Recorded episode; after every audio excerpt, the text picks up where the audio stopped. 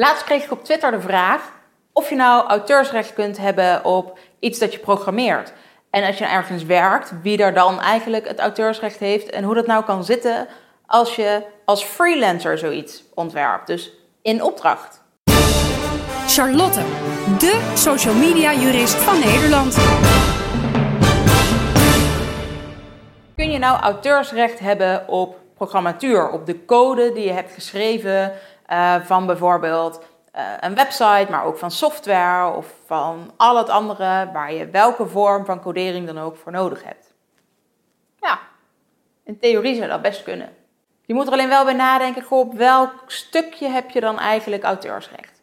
En heel vaak maak je natuurlijk gebruik van een hele hoop standaarden, leen je eigenlijk wat van anderen, maak je misschien gebruik van uh, wat open source bestanden, wat open source codering die al bestaat.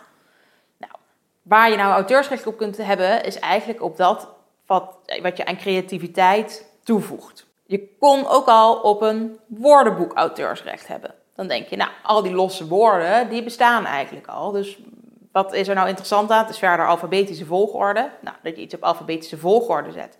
Daar kun je natuurlijk geen auteursrecht op hebben.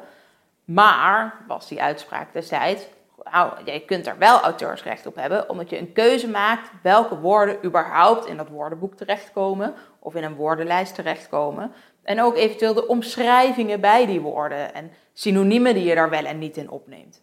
Nou, zo moet je dat dus met eh, programmatuur, met codering ook een beetje bekijken. Ja, een hele hoop dingen zijn wel standaard, maar is hoe jij dat aan elkaar geknoopt hebt en de volgordes die je bedacht hebt, misschien nieuwe dingen die je bedacht hebt, daar kun je wel een auteursrecht op hebben. Als je dan in loondienst zoiets maakt en het hoort op zijn minst enigszins bij je functie om dit te doen, dan wordt je werkgever automatisch auteursrechthebbende.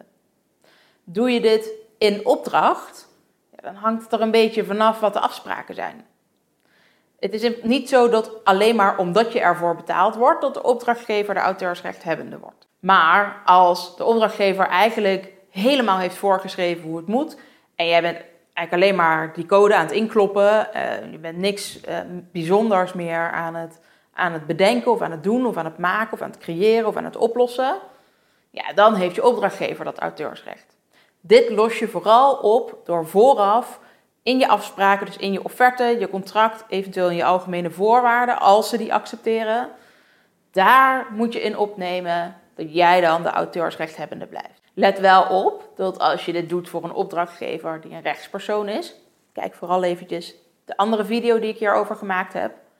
En zij gaan bijvoorbeeld die software vervolgens uitgeven zonder jouw naam daarbij te noemen, dan worden ze wel automatisch auteursrechthebbende.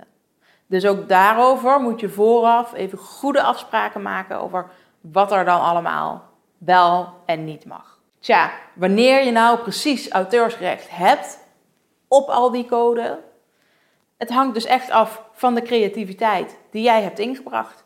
En op die creativiteit heb jij het auteursrecht. In loondienst gaat het automatisch naar je werkgever. In opdracht moet je er gewoon even goede afspraken over maken.